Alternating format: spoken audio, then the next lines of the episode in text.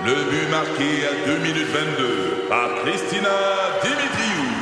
Avec l'aide de Sebastiano Brunet, Lucie Beaulieu, Tarek Malki, Jenny Agostino, Eddie Chen, Emmanuel Jean-Pierre. Au hockey, comme en immobilier, pour réussir, ça prend toute une équipe. Et avec vos 5000 courtiers Remax, la force du réseau roule pour vous. Remax est heureuse de s'associer à Martin McGuire et Danny Dubé pour vous présenter le tout nouveau balado Bon Match. C'est 23. Vous aimez les voitures? Vous êtes intéressé par l'industrie automobile, la transition électrique? Vous voulez être au courant des nouvelles tendances sur le marché? Voici Ça tient la route avec Benoît Charrette et Alain McKenna. Salut tout le monde! Autre émission de Ça tient la route. Euh, on, a, on achève le mois de février, mon cher Alain. C'est vrai, ça sent bien. Euh, Ça sent bon le mois de J'ai un mars. peu hâte au début mars, moi, je dois dire, franchement. J'ai lu ça ce matin, on a gagné 2 heures 9 minutes de soleil depuis le 21 décembre. Ah. Quand même, hein? Fait qu'on s'en va du bon côté. J'espère qu'on va arrêter qu'il fasse chaud-froid, chaud-froid, là, parce que on est sur la glace depuis le début de la semaine. C'est un peu emmerdant. Ça fait difficile pour des essais d'hiver. J'ai essayé de prendre des photos de mon véhicule de presse cette semaine. Aïe, aïe, aïe. Ben, aïe, si tu frappes une belle glace, ça fait un miroir, ça peut avoir un effet, en tout cas, mais c'est sûr quand même. Mais bon, cela dit, pendant l'émission, évidemment, on va avoir nos essais routiers. Toi, tu nous parles de quoi cette semaine en essais routiers? J'ai un véhicule qui m'a vraiment, j'ai vraiment beaucoup aimé l'essayer. Malheureusement, j'ai absolument pas les revenus pour me l'offrir. Et pourtant, c'est le BMW X3 édition M40i, qui est une Ah, version M. oui, donc, oui, M pour oui. pas achetable. Ça, ça, ça En fait, c'est c'est dans, la, X3. c'est dans la catégorie M Performance, qui est comme un entre-deux entre le modèle régulier et les vrais modèles M, là, qui sont, Ouais, qui sont vraiment hors de prix, là, Ouais, qui sont des qui sont des machines de guerre. Là. quasiment, ouais. Euh, moi, je dis toujours aux gens, c'est de valeur que vous n'avez pas l'autobahn près de chez vous, parce que vous pourriez vraiment voir ce que ça peut faire. Alors qu'ici, on est toujours frustré. Mais c'est vrai qu'en conduite, c'est un modèle absolument génial. Euh, moi, j'en ai deux cette semaine et je voulais pas aller dans ta, dans ta talle parce que j'ai en essai le Porsche euh, Cayenne e-Hybrid, Oui. qui est vraiment une belle bagnole. Oui. Mais je vais prendre le Lincoln Corsair. Euh, Grand Touring PHEV qui est Ah aussi oui, ça aussi, branchable. ben oui. Euh, on va parler de lui aujourd'hui. Puis je vais même avoir un petit édito sur les véhicules hybrides branchables. Parce que ça, j'en avais deux cette semaine, puis Oui. j'ai pu euh, faire des constatations intéressantes. Euh, on va avoir comme invité Benoît Bellan, qui est chez le Auto Hebdo. Euh, C'est eux qui ont sorti euh, la fameuse nouvelle que les prix moyens des véhicules neufs étaient à plus de 50 000 dollars Ah oui. au Canada et Cher, à plus ça. de 34 000 dollars pour les véhicules d'occasion, 33 000 et des poussières. On va parler de ça, mais on va surtout parler que malgré le prix de l'essence, là, qui, avec l'invasion de l'Ukraine, tenez-vous bien là-dessus, que, mesdames, messieurs, ça va lever de terre. Mm-hmm. Euh, mais avec l'invasion de l'Ukraine, évidemment, le prix de l'essence va monter. Mais malgré ça, les gens continuent d'acheter euh, beaucoup de VUS, euh, beaucoup de gros véhicules. Et pourquoi? Euh, c'est une excellente question. Pourquoi? Est-ce que, alors, on va tenter de répondre à cette question-là avec notre invité. Évidemment, on commence à chaque semaine avec les petites nouvelles. Qu'est-ce que tu as au menu, Ah, mon cher Alain? Ben, écoute, parlant de prix, euh, de prix de voitures euh, neuves, usagées ou ainsi de suite, euh, moi, je vous invite à vous méfier encore un peu plus, et, et c'est évident, là, du prix que les concessionnaires vous proposent parce qu'ils peuvent être gonflés. Ouais. Et, Euh, et- et on est chanceux ici parce que la loi de la protection du Exact. consommateur interdit les concessionnaires automobiles de vendre plus cher que le prix de détail suggéré du manufacturier. Mais Mais, et Mais de toute il y a façon, un mais, il oui. existe une loi plus vieille encore que celle-là, qui est la bonne vieille loi de l'offre et de la demande, et elle est complètement déformée ces jours-ci par la pénurie Un de peu, oui. pièces, ouais, qui touche à peu près bon tous les secteurs de consommation évidemment, mais surtout et particulièrement celui de l'automobile. Euh, et il y a des concessionnaires évidemment qui, se- qui ne se gênent pas pour gonfler plus que substantiellement le prix de leur véhicule. Euh, écoute, on a parlé la semaine dernière du prix d'entrée du Kia EV6, le nouveau véhicule électrique de Kia. 44 995, Et je on- pense. Justement, et on se réjouissait, et on, on a tout à fait raison de le faire, qu'il se conforme aux critères là, de l'aide fédérale à l'achat. Euh, mais euh, j'ai aussi vu, euh, quelques jours après, un Kia EV6 vendu par un concessionnaire Kia aux États-Unis pour la coquette somme de 78 000 américains. Et il faut préciser qu'aux États-Unis, on n'a on pas à respecter la loi du prix de Il y a, il y a- détail il y a pas de suggéré. telle loi, non, effectivement. Et on se prend une cote, ce qu'on appelle en bon américain un markup. Un Et, généreux euh, markup, On a généralement le prix du véhicule et vous avez en bas dealer's markup. Voilà. Et ça peut être 10, 20. Euh, Il y a un RAV4 Prime qui s'est vendu 97 000 dollars, mesdames, Voilà. messieurs. Il y avait 40 000 piastres. Bon, est-ce que quelqu'un l'a acheté? Ben là, ça, c'est le reste de l'histoire, Si tu trouves un pigeon pour acheter ça, tu dis, bon, ben c'est correct, on va le vendre ce prix-là, quelqu'un va l'acheter. Ouais. Et de façon générale, là, euh, c'est pas, c'est pas spécifique à une marque ou à un produit. Non. Euh, aux États-Unis, le groupe Hyundai entier, ça comprend la marque euh, Genesis, là, des véhicules de luxe, a dû aviser ses concessionnaires justement euh, la semaine dernière de respecter un peu plus le prix suggéré du fabricant, car la situation commence à affecter la marque au complet, l'image oui. de la marque Ben au oui, complet. Euh, le site Edmunds, qui est un site américain spécialisé, a mené une petite enquête aux États-Unis. Le, ben, ils le font en fait à chaque année. Ils ont découvert qu'au mois de janvier dernier, 82 des acheteurs aux États-Unis ont payé plus que le prix suggéré par le fabricant. C'est beaucoup. Hey, 82, attends un 82 peu. là. juste pour comparer, en janvier 2021, seulement 3% des gens avaient payé au-dessus du prix suggéré. Euh, la, la- la surprime moyenne payée aux États-Unis en 2022, en janvier 2022, était de 728 dollars, alors que euh, en janvier 2021, on avait payé en moyenne 2100 dollars sous le prix suggéré. Donc c'est vraiment une grosse différence juste là. On voit que vraiment le marché est à, l'avantage des vendeurs, définitivement. Euh, au Québec, tu l'as dit, la loi oblige les commerçants à afficher dans leur publicité partout ailleurs le prix final total. Mais ici aussi, on sent que ça démange bien des vendeurs là, de hausser les prix. mais là, a on a, des, on a des petites astuces ici. Écoute, là. les vendeurs sont très créatifs quand vient le temps d'inventer des frais cachés à gauche et à droite. Euh, on l'a vu dans l'actualité au fil des derniers mois. Ouais. Et définitivement, ils ont l'avantage ces jours-ci d'avoir une très forte demande pour des produits qui sont évidemment offerts en Alors très moi j'ai j'ai reçu euh, j'ai reçu des courriels de gens qui me disent bon ben j'ai des frais de Covid. C'est quoi ça des frais de Covid? C'est une excellente question. C'est l'argent dans les poches du concessionnaire ça monsieur. C'était le nom de famille du directeur général. Euh, mais écoutez, longue histoire courte, si vous magasinez pour une voiture en ce moment, faites attention. On pourrait essayer de vous faire payer plus cher que le prix affiché. Il y a des lois, il y a de la protection pour les consommateurs au Québec. Utilisez-la, utilisez-les. Euh, ça peut vous éviter. Ou alors patienter parce que c'est un marché qui va revenir, c'est cyclique, ça va revenir à la normale. Oui, oui, ça, va se replacer. Disons que 2022 va beaucoup être à l'image de 2021. Il faut pas s'attendre à de gros progrès cette année, mais je, je pense et j'espère qu'à partir de 2023, on va retrouver une certaine normalité. Là. Mm-hmm. Euh, mais bon, soyez vigilants et quand il y a des frais qui vous semblent un peu bizarres, contestez. Posez Euh, des questions. posez des questions. Parce que euh, on Personne a- qui vous oblige d'acheter tant que vous avez rien signé. Ça, c'est- Et gardez toujours en tête- signé, il y a des dispositions en fait. Oui, oui. Puis gardez en tête que le gros bout du bâton, c'est toujours vous qui l'avez, parce que si vous ne voulez pas acheter, personne ne peut vous vendre. Alors, euh, donc, il faut être vigilant, poser des bonnes questions. Autre sujet intéressant, euh, Lyon ne sera plus le seul à fabriquer des autobus électriques au Québec. Non, ben on vient d'assister, ou en tout cas on aurait pu assister si on n'enregistrait pas exactement en même temps que la conférence de presse a lieu là, euh, au lancement d'un nouveau véhicule électrique, en fait d'un nouvel autobus électrique québécois. Euh, écoute, les ministres de l'économie, de l'innovation du fédéral et du provincial participaient à la même annonce. C'est donc un signe que c'est quand même Oui, assez généralement, c'est c'est c'est c'est bon Euh, signe. Et dans ce cas-ci, on parle d'une société de Longueuil qui s'appelle, là, faut- je sais pas comment ça se prononce, Letanda. Letanda. En tout cas, Ben, c'est un monsieur c'est- Letendre qui a créé ça. Le Tendre et Beaulieu, euh, qui sont les deux messieurs Voilà. derrière ça. oui. Euh, donc, ils ont annoncé le lancement d'une nouvelle gamme d'autobus urbains entièrement électriques.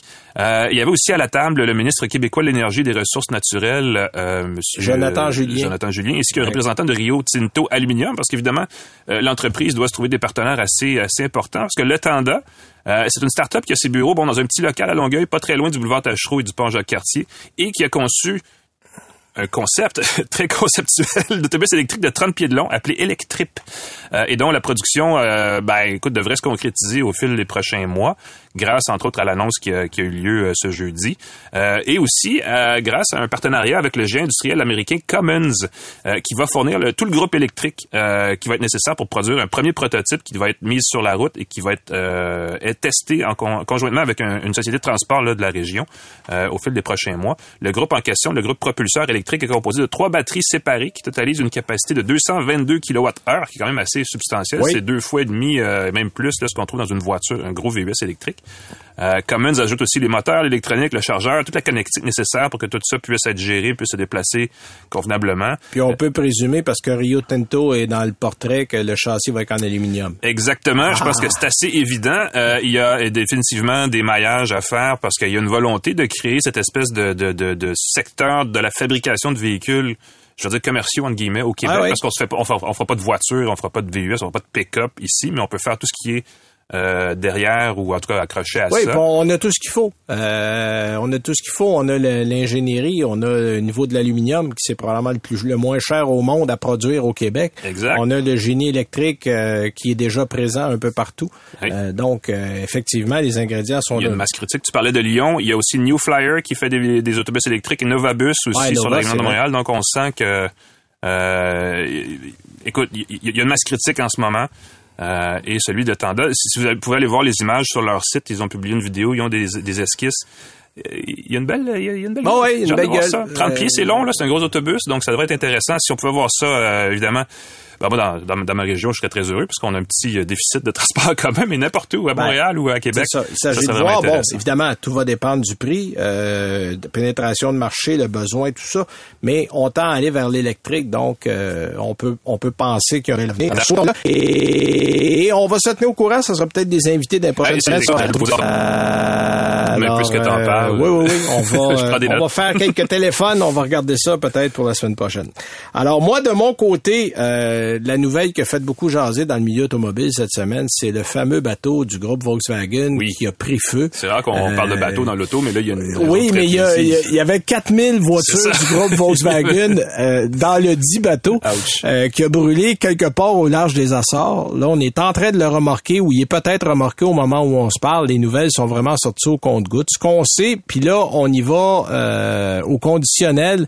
Euh, le feu aurait peut-être été déclenché par une batterie de véhicules électriques qui était à bord. Et les, mais les autos ont brûlé. Écoute, le bateau a brûlé pendant quatre jours. Là. C'est, puis là, on n'a pas encore vidé. On ne sait pas au moment où on se parle. Y a-tu 1000 véhicules qui ont brûlé, 2000, 3000? Il y en avait 3965 à bord. Porsche, Bentley, Audi et surtout Lamborghini. Et du lot il y avait les dernières Lamborghini Aventador, parce qu'on le sait, l'édition Ultima, c'est la dernière, il y en a plus d'autres.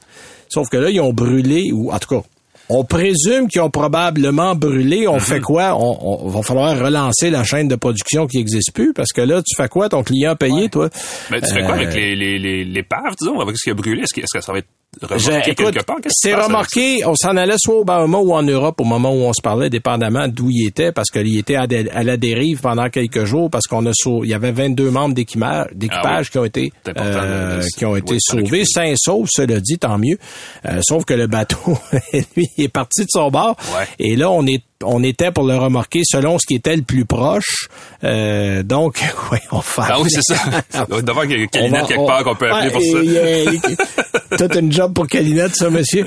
Mais euh, là, évidemment, on est à voir exactement ce qui s'est passé. Puis écoute, Volkswagen n'est pas chanceux. Il y a trois ans, en 2019, il y a un bateau, le Grand America, il a coulé. Littéralement, il y avait 2000 véhicules du ah groupe Volkswagen à bord, ben, il a coulé. Heureusement, leur slogan, c'est Das Auto, ils n'ont pas Das Boat. il y a eu le film Das ben, Boat, c'est ça, exact. C'est un sous-marin. euh, mais on a... Euh, bon, puis c'est drôle parce qu'il y a trois ans, en fait, c'est pas drôle, mais il y a trois ans, il y avait les dernières Porsche GT2 RS qui étaient dans le bateau. Ah oui. Et on avait relancé la chaîne de production pour refaire les véhicules pour les clients qui l'avaient commandé. Là, probablement que si est arrivé la même chose avec les deux avant, les deux ou trois ou quatre Aventador qu'il y avait à bord parce que Lamborghini a refusé catégoriquement de dire exactement ce qu'il y avait à bord. Bon, c'est un bateau qui était à destination des États-Unis, donc il y aura probablement pas de, en tout cas, de clients canadiens, à moins qu'il y en ait quelques-uns, mais ça n'a pas été précisé dans les communiqués. Euh, la chose qu'on a par contre dit, c'est que euh, que la voiture soit brûlée ou pas, euh, il y a six mois de délai. Parce que là, si la voiture a été atteinte, euh, soit par de l'eau parce qu'on les a arrosés parce que le feu était pris, soit par le feu, là, il va falloir faire ben l'inventaire des dégâts qu'il y a eu, des problèmes, la peinture. Tu sais, ça fait que ça, il y a plusieurs mois d'enquête.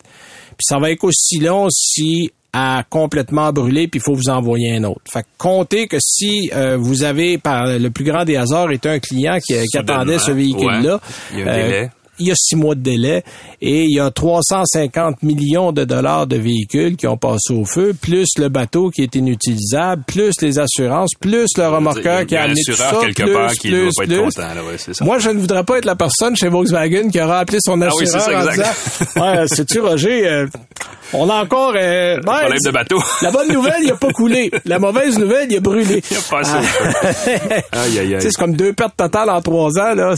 Ouch, ça, ça fait mal. Et on s'entend que c'est des compagnies comme la Lloyds ou des compagnies de ce genre-là qui assurent. Là. Ouais, puis Volkswagen, ils ne sont pas une tuile près depuis... Euh, euh non, ils ont, ils ont accumulé pas mal de tuiles, effectivement.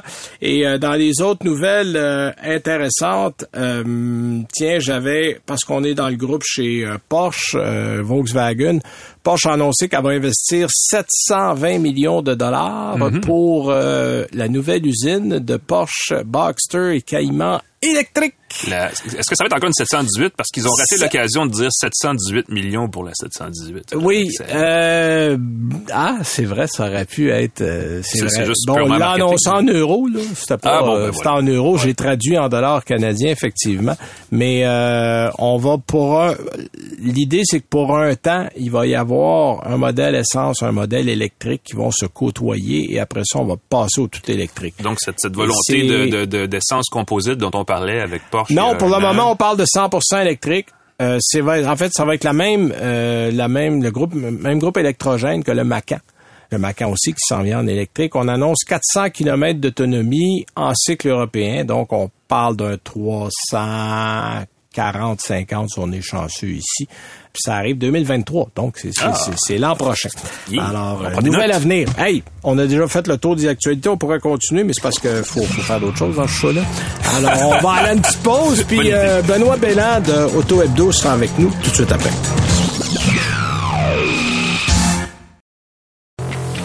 Vous écoutez Ça tient la route avec Benoît Charrette et Alain McKenna. Alors, notre premier invité ou notre invité de la semaine, euh, il est de chez Auto Hebdo et il est, euh, attendez que je le dise comme faux, directeur principal marketing de marque chez Auto Hebdo. Oui. Euh, Benoît Belland. Bonjour, Benoît Belland. Bonjour, Monsieur Charrette. Bon, un grand merci d'être là. Euh, on vous a invité euh, parce que, bon, vous avez fait pas mal parler de vous autres dans les nouvelles récemment parce qu'Auto Hebdo a sorti un sondage où on confirme que pour la première fois, le prix euh, du véhicule neuf au Canada a dépassé les 50 000 dollars. Euh, il me semble qu'il n'y a pas si longtemps, on avait dit qu'il était à 40 000. Ça a pris un saut euh, monumental. Et le prix du véhicule d'occasion est rendu à 33 240 dollars en moyenne au Canada. C'est une hausse par rapport à l'an dernier, là, pas par rapport à il y a 10 ans. L'an dernier de 34,5% Bon, oui, monsieur. S'il y a une bonne nouvelle dans tout ça, c'est qu'au Québec, ça nous coûte un petit peu moins cher. On parle de 45 975 dollars pour un véhicule neuf, puis un peu plus de 29 000 dollars pour un véhicule d'occasion. Euh, c'est quand même beaucoup, beaucoup d'argent.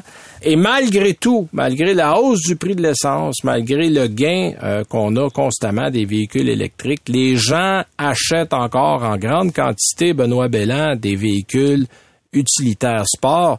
Qu'est-ce qui peut expliquer ce phénomène-là? Oui, il y, a, vraiment un engouement euh, pour le VUS, pour le, pick-up.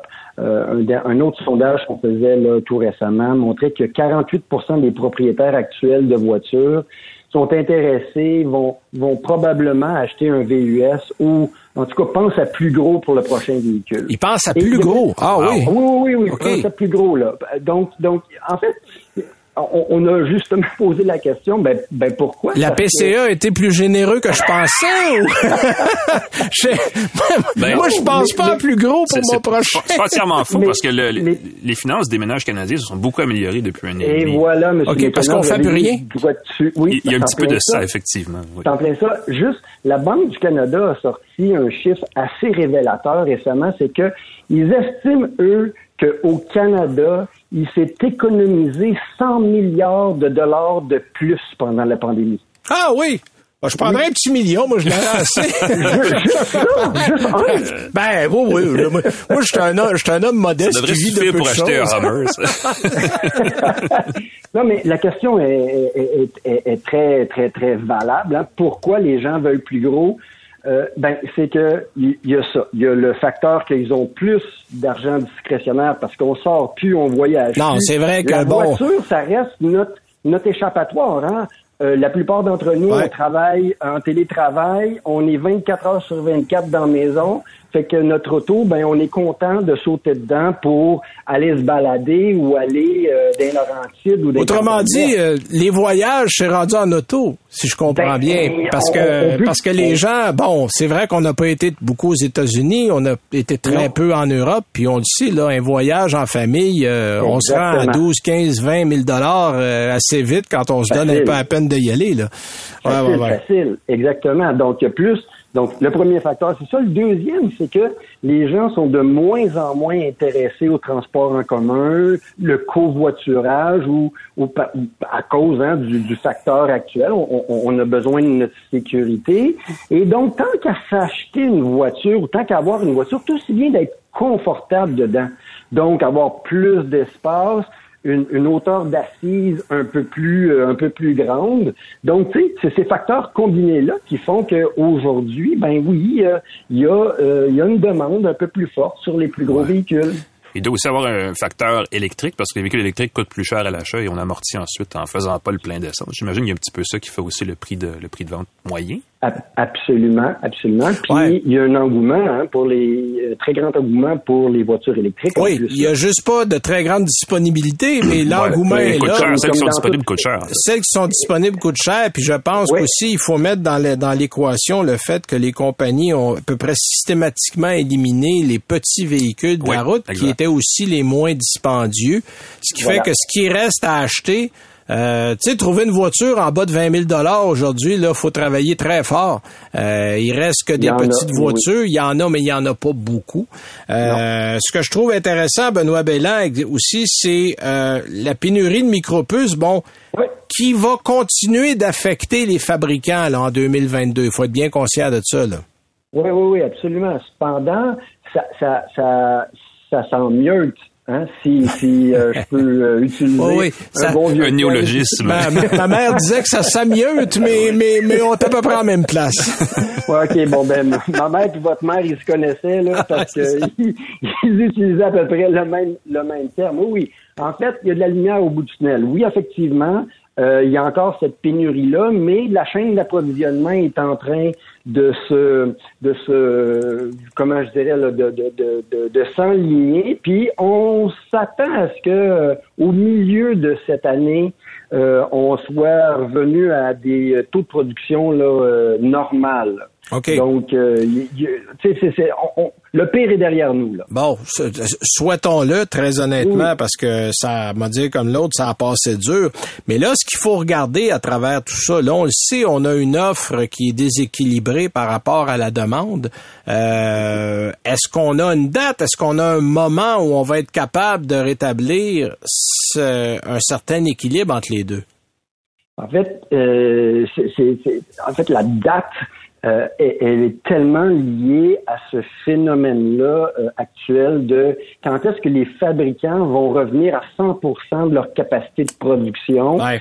Euh, ça, c'est euh, ça dépend de, de l'approvisionnement de ces fameuses micropuces-là. Donc, tout est un peu décalé. Là. Donc, si on s'attend à ce que euh, cette production-là de, de, de reprenne euh, euh, normalement au cours de la première moitié de cette année, ben, la deuxième moitié de l'année, c'est là où les fabricants vont, vont pouvoir ouvrir la machine et se mettre à produire à 100% de leur capacité. Donc, c'est cette année, là, c'est sûr, mais c'est plus dans vers la fin de cette année. Bon, pour continuer dans la même lignée, Benoît Bellan, euh, là, les prix sont à la hausse. Oui. Euh, on le sait que c'est probablement dû, ben en fait, c'est pas probablement, on est en pleine pandémie, les conditions sont absolument anormales ou inhabituelles.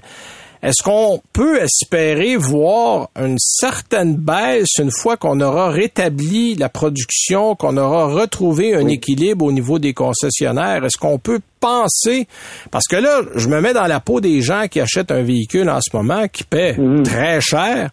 Est-ce que la dépréciation va pas être dangereuse ou en tout cas très élevée parce que quand on va rétablir un certain, un certain équilibre, normalement les prix devraient un peu baisser pour retrouver une certaine normalité.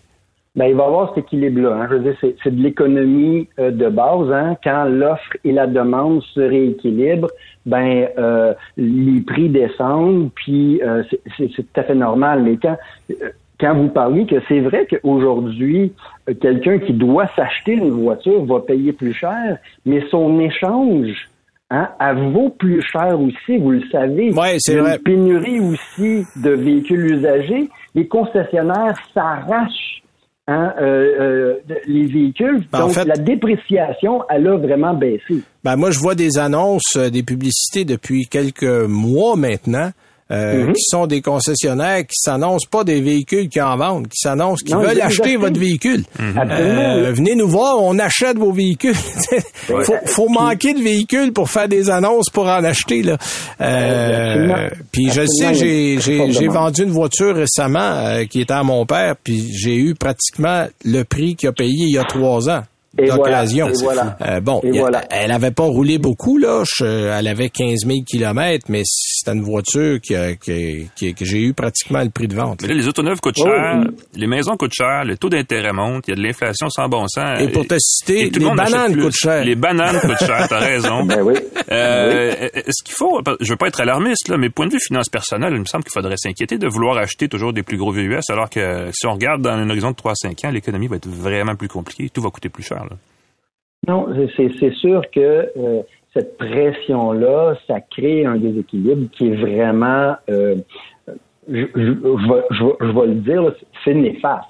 On, s'entend, puis c'est artificiel. Cependant, euh, quand les choses vont redevenir à la normale, ben fondamentalement, cet équilibre-là va revenir. C'est inévitable. Les choses. J'ai que le prix va baisser des véhicules. Je pense que quand on atteint un seuil, c'est rare qu'on revient à l'arrière. Je pense qu'il va falloir trouver d'autres façons. C'est comme les taxes. C'est rare Ben, qu'on. les prix vont être obligés de baisser parce que la demande euh, va aussi baisser, comprenez-vous? Fait que, euh, en fait, en ce moment, si, si les prix ont augmenté, c'est parce qu'il y a une plus forte demande. Vous êtes d'accord? C'est sûr que l'offre, Et ouais, une rareté. ouais. Mhm. Ben, en tout cas, une, euh, fois, on- une fois que la rareté est, est plus là, que là, les consommateurs vont avoir énormément de choix, Plus de levier, ben, ouais. les fabricants vont se mettre à refaire leurs offres. On en voit de, de moins en moins hein, en publicité les offres là euh, des fabricants. euh, Il y, en- il y en a pas beaucoup, mais ils, ils vont se remettre à, à- à- à- à- dans un milieu compétitif beaucoup plus normal Ouais. et nécessairement ils vont devoir nous attirer nous les consommateurs avec euh, des prix euh, qui, qui, qui vont respecter un peu plus nos euh, notre réalité là. En tout cas, chose certaine, Benoît Bellan, euh, les prix à la hausse des véhicules va favoriser probablement les gens qui veulent acheter électrique parce que là, euh, Ça réduit l'écart de on prix entre- réduit l'écart. ouais. Là, on arrive à un écart qui va pratiquement devenir insignifiant, surtout si le prix de l'essence continue de monter. Ben, c'est ça que j'allais Il y a bien Ouais. des En gens qui vont se dire, continue. ouais, peut-être que 1,80, 1,90, on va se rendre à 2 piastres cet été? Euh, Ben, ça, c'est oui. le grand défi. Alors, euh, rendu là, il y a peut-être des gens qui vont dire, ouais, peut-être que finalement, euh, on va aller vers l'électrique. Ben, en tout cas, merci pour votre temps, Benoît Bellan. C'est très apprécié. Euh, puis quand vous aurez d'autres bons sondages comme ça, tenez-nous au courant. On va en parler. Ben, ça va me faire plaisir. Merci, M. Charette, M. McKenna. Bonne journée. Bye bye, merci, beaucoup. Alors, c'était euh, Benoît Bellan, qui est directeur principal marketing de marque chez Auto Hebdo, qui était avec nous. Nous, on va à la pause et on revient avec notre petite chronique écolo auto et nos essais routiers.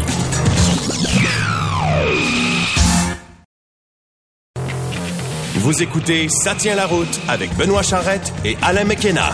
Alors voilà déjà dernier bloc de l'émission. Euh, on va commencer par vous donner la façon de nous écouter parce qu'il y en a plusieurs. On peut aller du côté des plateformes euh, Google, Spotify, euh, Apple, le, le groupe C23, le, le groupe Cogeco, sur le 98.5 FM ici à Montréal. Vous êtes dans la section Balado et ça tient la route. On vous invite à vous abonner. C'est la façon la plus simple. Vous recevez, euh, vous recevez les alertes dès que le nouveau, la nouvelle Le émission est mise en rentre dans ligne. votre téléphone. Et sur annuelauto.ca, on fait une mise à jour aussi chaque semaine avec les nouvelles émissions. Donc voilà, ça c'est la façon simple de vous abonner à nos balados. Avant d'aller à nos essais routiers, notre petite chronique de la semaine de Écolo Auto, on parle cette semaine de remorquage avec des véhicules électriques parce que la question est souvent posée. Euh, Est-ce possible de remorquer avec un véhicule électrique? Oui, Par contre, faut attendre à, perdre une bonne partie de son autonomie. Évidemment, euh, quand vous faites du remorquage avec un véhicule à essence, votre consommation d'essence euh, grimpe en flèche. Bon, ben c'est le même principe avec l'électricité. Ah oui, remorquer comme dans tirer, pas comme dans être remorqué. Non, non, non. remorquer comme dans tirer. Oui. En fait, euh, quand les véhicules électriques sont arrivés sur le marché au début des années 2010-11, les premiers, on parlait de la livre, la capacité de remorquage était inexistante, là, parce que les batteries étaient trop petites, c'était pas conçu pour ça. Puis là, tranquillement, avec les demandes et surtout le type de, de véhicule qui est arrivé, là, on va avoir des, des pick-up électriques. Bon, ben, il Ouais. faut que ça tire, les pick-up Ben, déjà, les. VUS électriques Tu sais, peuvent remorquer. Les véhicules, Ah les les VUS électriques. aussi, là. euh, bon, tu sais, on parle de la Audi e-tron et de la Q4 e-tron qui euh, la e-tron peut remorquer 4000 livres, 2000 livres pour la Q4 e-tron, la Ioniq 5 et la Q- euh, V6 qui s'en vient, que j'ai d'ailleurs la semaine prochaine. Mhm. Ah, on va probablement t'en intéressant, parler. Ouais. Alors 1500 et 2000 livres respectivement pour les deux modèles.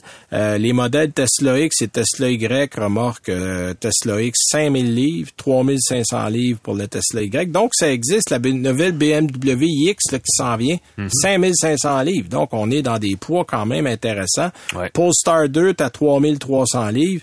Euh, les camionnettes, on va pouvoir aller, là, on parle Lightning, Rivian, euh, GM, euh, Hummer HV, euh, Hummer EV, euh, 7500 livres jusqu'à 11 000 livres pour le Hummer. Donc, on est dans des capacités de, de vrais pick-up. Ah, de camionnettes, ben oui. Mais effectivement, l'autonomie va en prendre pour son rhume, ça c'est normal. Mais euh, si vous voulez avoir plus d'informations, vous allez sur écoloauto.com. Ouais. Euh, moi, je vais mettre l'article en ligne sur Facebook euh, d'ici à demain. on pourrait parler éventuellement à l'émission des mythes et légendes du remorquage, parce que les indications de remorquage, ce sont des indications suggérées. Il n'y a pas de loi. Oui. Il faut que ce soit bien, sais, faut qu'on, évidemment, que ce soit sécuritaire, la- la- la- le contexte du remorquage. Euh, ce qui fait la différence du remorquage, c'est la puissance du moteur, c'est, c'est la, la courbe du couple, souvent, qui est le muscle qui permet de tirer une charge. Exact. Mais ce qui est, ce qui est la façon sécuritaire, ce qui est qu'on a- dangereux, c'est que la charge affecte le freinage et ces choses-là. C'est, vraiment Voilà, en fait, il faut que l'auto soit organisée en conséquence. Exact. On a des, c'est pour ça qu'on a souvent des groupes remorquage qu'on peut prendre en option qui augmentent la capacité de remorquage. Parce que le moteur en tant que tel, assez souvent, il est capable Il de prendre. ben oui, c'est ça. Sauf que si votre arbre de transmission, vos su- suspensions, l'alternateur et tout et tout ne suivent Ça pas, vous pliez le châssis parce que c'est ça. Bon, c'est- ben c'est ça. Et, si vous faites une manœuvre d'urgence puis vous tirez plus lourd que le véhicule, devinez ce qui Ah va oui. arriver. Alors c'est ça. Donc il faut juste être logique. Mhm. Mais euh, l'article est bien fait. Je, je le mettrai sur Facebook cette semaine. Alain, parle-nous Oui. de ton essai routier, toi. Ben, écoute, je, si c'était un texte dans un annuel, par exemple, il y aurait un titre et ce serait un petit dernier pour la route. Parce Ah! que, ça, c'est une boutade qu'on entendait à une autre époque dans les soirées familiales où on proposait la visite. de- je veux dire, un dernier petit café ou dans certaines familles moins ben, quelque chose de moins recommandable. Ou à une certaine époque. Ouais, bon, bref. Dernière petite bière pour la Un route. petit dernier à siroter avant d'enfiler bottes et manteaux et prendre le volant pour le retour à la maison. Euh, un petit dernier pour la route, donc c'est un peu aussi la phrase qui m'est venue à l'esprit alors que je conduisais le X3 M40i de BMW plus tôt cet hiver. Euh, si on fait abstraction des véhicules électriques, le X3 est probablement le VUS compact de luxe que personnellement je préfère le plus. Euh, au fil des ans, ça a été, à mon avis, un des meilleurs compromis entre l'utilité d'un VUS, le fameux plaisir de conduire, Ouais. très allemand. Et il y a un format qui est intéressant. Il est, pas, accessible. il est pas trop gros, mais il est assez gros. Je veux dire, on, Ouais, on est exact. capable de mettre tous les ce qu'on a besoin pour la famille. Puis ça reste un véhicule très plaisant à conduire. Moi, moi quand j'ai pas l'impression de conduire un VUS, je suis heureux. C'est un gros plus. Non, effectivement. Euh, L'édition 2022 du X3, bon, il part évidemment un peu de sa superbe, étant donné que la transition électrique rend des modèles concurrents, puis évidemment, il y a le Tesla Model Y écrit, par- écrit partout là-dessus, là, Oui. Euh, un peu plus attrayant, mais euh, BMW tente un compromis intéressant sous le capot de la version M40i du VUS X3. Euh, les ingénieurs ont ajouté un groupe électrique très modeste, un 48 volts, Ouais. au 6 cylindres turbo de 3 litres, euh, qu'on trouve d'ailleurs ailleurs dans la gamme de BMW. C'est pas un, Bon, pas c'est un peu le moteur à euh, tout faire là, chez euh, BMW. Euh, ça fait passer la puissance totale à 382 chevaux et le couple à 369 livres-pieds. Tout ça est transmis aux roues via une boîte automatique à 8 rapports qui, on va le dire, est extrêmement douce quand elle a besoin d'être douce et extrêmement nerveuse quand elle a besoin d'être nerveuse parce que, évidemment, euh, et comme tout le reste de la mécanique, on peut en modifier le comportement à partir des touches de commande logées juste à côté du levier de transmission sur la console. et il faut admettre que chez BMW, la cartographie est extrêmement efficace et bien faite parce que le mode sport, c'est un vrai mode sport. Il y, a des, il y a des compagnies où tu mets en mode sport, tu dis OK. C'est juste un bouton parce qu'il s'est rien passé nulle part. ça. Mais, Ben- mais chez BMW, quand t'es en mode sport ou en mode sport plus, On peut se moquer tant qu'on veut des ingénieurs allemands parce qu'ils sont très têtus, ils sont très entêtés, ils sont. Oui, mais c'est probablement pour ça que ça marche. Ben c'est ça. Euh, bref, ça donne un VUS au comportement pas mal plus doux et raffiné que le X3 de base ou à l'inverse plus performant aussi. Euh, le X3 de base, je le rappelle, est animé par un 4 cylindres turbo qui est excellent, mais qui est peut-être un peu moins. Oh, eh, Ben, disons, sûr qu'il est disons moins qu'il- puissant. il fait le travail. Exactement. Mais Il est il, est moins moins, il est naturel. moins nerveux, il est moins Parce dynamique. qu'on le sait, BMW, sa tradition, son excellence, c'est dans les 6 cylindres. Euh, et quand on a besoin de puissance, évidemment, on en a avec le 6 cylindres du X3 M40. Le chrono au 0-100 km/h est de 4,2 secondes. Ouais. Pour une voiture qui est quand même pas extrêmement euh, exotique, donc c'est quand même pas mal. Et, et ça se traduit aussi par des reprises, là, le fameux 80-120 km/h sur l'autoroute. oui, qui qui, qui est très rapide. Et tu as probablement remarqué euh, la consommation en autoroute est très basse sur ce modèle-là. Exactement. Euh, oui, et aussi un petit peu en ville, le groupe électrique Ouais. permet de couper l'alimentation du moteur thermique à l'arrêt, ce qui est toujours euh, un plus. Euh, bon, évidemment, c'est marginal comme impact sur la consommation, le groupe électrique exclusivement, mais dans l'ensemble, c'est comme tu le dis, ça a été bien rodé. Le VUS euh, parvient à proposer une conduite qui, à mon avis, incarne ce à quoi on doit s'attendre quand on prend le volant de véhicule de luxe. Sans être gourmand, parce que souvent on pense au luxe, on Ouais. pense à l'excédent, en tout cas la décadence ou une forme, forme- une certaine forme d'exagération. Et dans ce cas-ci, euh, pour la semaine d'essai que j'ai fait, qui était très euh, très mélangée là, de conduite en ville et, et- et en banlieue, donc en boulevard et en autoroute, j'ai eu une consomm- consommation moyenne de 10,5 litres au 100 km. 10,5, c'est ce que j'ai dit, hein, Ouais. qui est euh, dans, dans le contexte tout à L'hiver. fait respectable. L'hiver en plus, exactement. Avec t'as raison. 382 chevaux, là, c'est Avec euh, les enfants, cette semaine-là aussi, on fait beaucoup de voyagements à 5, Ouais. donc euh, je pense que c'est tout à fait respectable. Euh, écoute, à bord, parlant de ça, BMW ne déroge pas à son habitude. On trouve beaucoup de cuir, des moulures en métal brossé plutôt que du faux bois. C'est très BMW, on s'entend. C'est une question de goût. Là, ça peut sembler même un peu froid. En fait, j'aime mieux le métal brossé que le faux Que bois. le faux bois, fait mettez-moi du vrai bois ou mettez-moi pas de bois. Parce que du faux bois, t'as beau en mettre euh, Ouais. toutes les sortes que tu veux, c'est toujours laid. Et, et le plastique imite bien le faux métal, disons-le comme ça. Euh, plus concrètement, c'est très ergonomique, tout se trouve à portée de la main et sérieusement, c'est hyper réussi à ce niveau-là. Euh, le système iDrive, le système multimédia intègre aussi. C'est beaucoup amélioré. Ah, hein? écoute, c'est le jour et la nuit par rapport aux premières Parce que les, générations. ah, les premières générations, Écoute, on a tout sacré après ça. Euh, il y a aussi Android Auto et CarPlay sans fil dans le système, donc c'est encore mieux pour ça parce qu'on on utilise pleinement l'espèce d'écran très euh, Oui. très, horiz- euh, très horizontal exactement. Oui. Bref, le X3 M40i est vraiment un VUS de référence dans le créneau des compacts de luxe. Écoute, tu, lis dans mes pensées parce que tu fais un signe là que je reconnais. Oui, un signe de dollar. signe de pièce. Combien ça coûte cette chose? Ce véhicule souffre de ce défaut qui est très énorme, son prix de détail qui est de 96 000 dollars. Ah! C'est qu'il n'a aucune espèce de bon sens. Euh, c'est évidemment un bon moyen de limiter la présence sur les routes. On s'entend que ça crée par la force des choses une certaine exclusivité. allez avoir un modèle unique.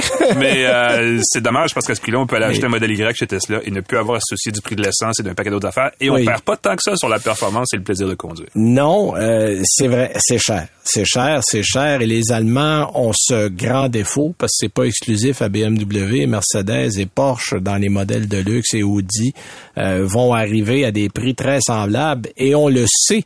Et c'est pour ça oui. que quand BMW sort un modèle, on vise en général un modèle équivalent ailleurs qui va se vendre au dollar près la même chose.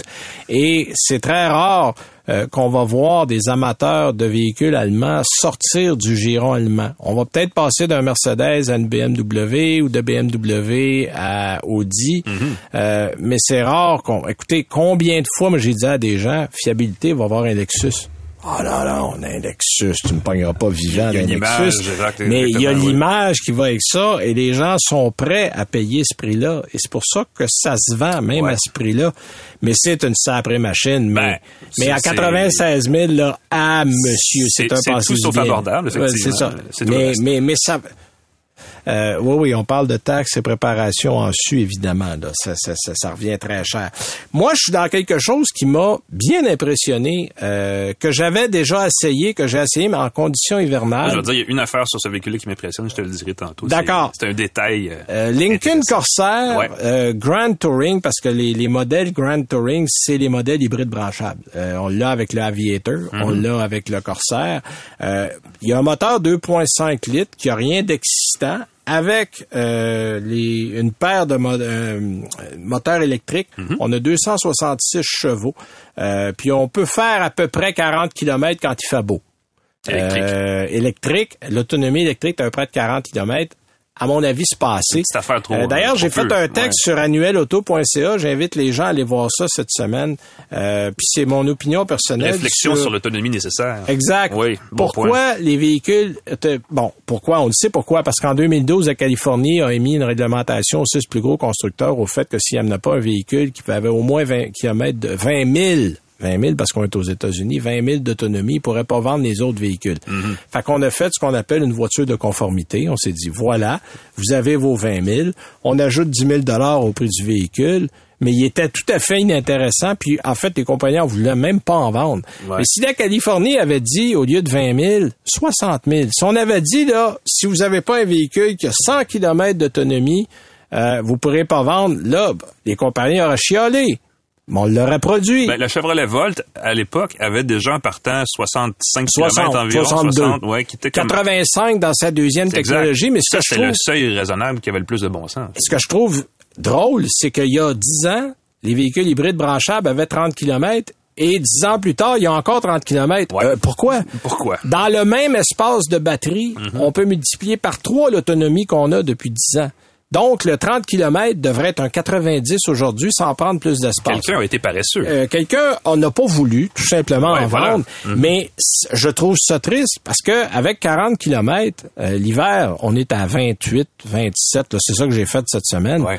Bon, euh, tu vas au coin de la rue puis tu reviens puis t'as plus de jus. T'as pas une journée de travail, euh, alors est-ce que je dis à quelqu'un achetez-vous ce véhicule là c'est cher payé pour un PHEV avec si peu d'autonomie. Cela dit, le véhicule va très bien. Bon, c'est pas donné. On part à peu près à 56 000 dollars pour le Corsair. Et si vous jouez dans les options, comme le modèle qu'on a en essai, on est plus proche du 70. C'est le plus petit des VUS Lincoln, le Corsair. Euh, c'est le plus petit des VUS Lincoln, effectivement. Ouais, ça revient quand même assez Euh, donc, c'est pas donné. Mhm. Cela dit, extrêmement confortable. Euh, je dirais là, que c'est tout à fait comparable en conduite à ce qu'on retrouve du côté européen. Mhm. Euh, et est-ce que je...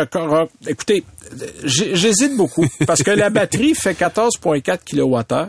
Euh, donc, c'est raisonnable. On pourrait avoir plus. Moi, ce qui me manque, c'est l'autonomie. Ben voilà. Il n'y a Ben pas oui. assez d'autonomie pour que je puisse recommander ce modèle-là. À tout prendre, payer moins cher, achetez-vous un 2 litres turbo, puis vous allez être parfaitement heureux. Euh, il y a même un 2.3 litres turbo à 280 chevaux que j'ai roulé l'an dernier. Mais le fait hybride branchable doit pas être bien ben en termes de...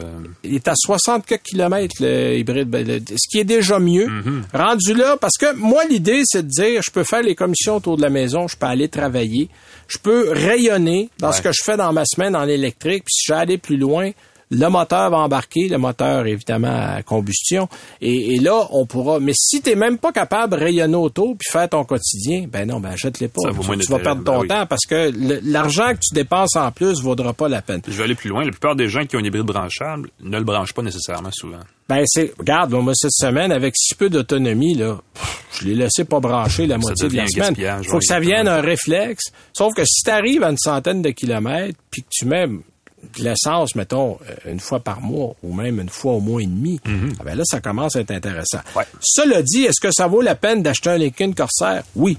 Euh, modèle intéressant, confortable, bien fait. Dis-moi donc, qu'est-ce que t'aimais, toi, Moi, là-dedans? l'habitacle m'a- jeté à l'envers. En fait, c'est- le cuir des sièges, écoute, c'est une... Le un cuir et l'ergonomie. Tu T'as-tu sais, Lincoln, remarqué? c'est une vieille marque. Ouais, exactement, c'est ça. Ça rappelait les vieux sièges des Lincoln des années 60-70. L'avant est séparé en deux pour Mhm. chaque jambe. Tu sais, tu regardes ça vite de même, ça a l'air un peu. Puis une fois assis, tu dis, hey, bonne idée. J'ai beaucoup aimé le petit côté vintage de la finition, surtout avec le- l'espèce de cuir piqué. Qui puis on a réussi du côté de Lincoln à se démarquer de Ford, ce qui était un gros problème pendant des fait années. Là, on a un vrai Lincoln.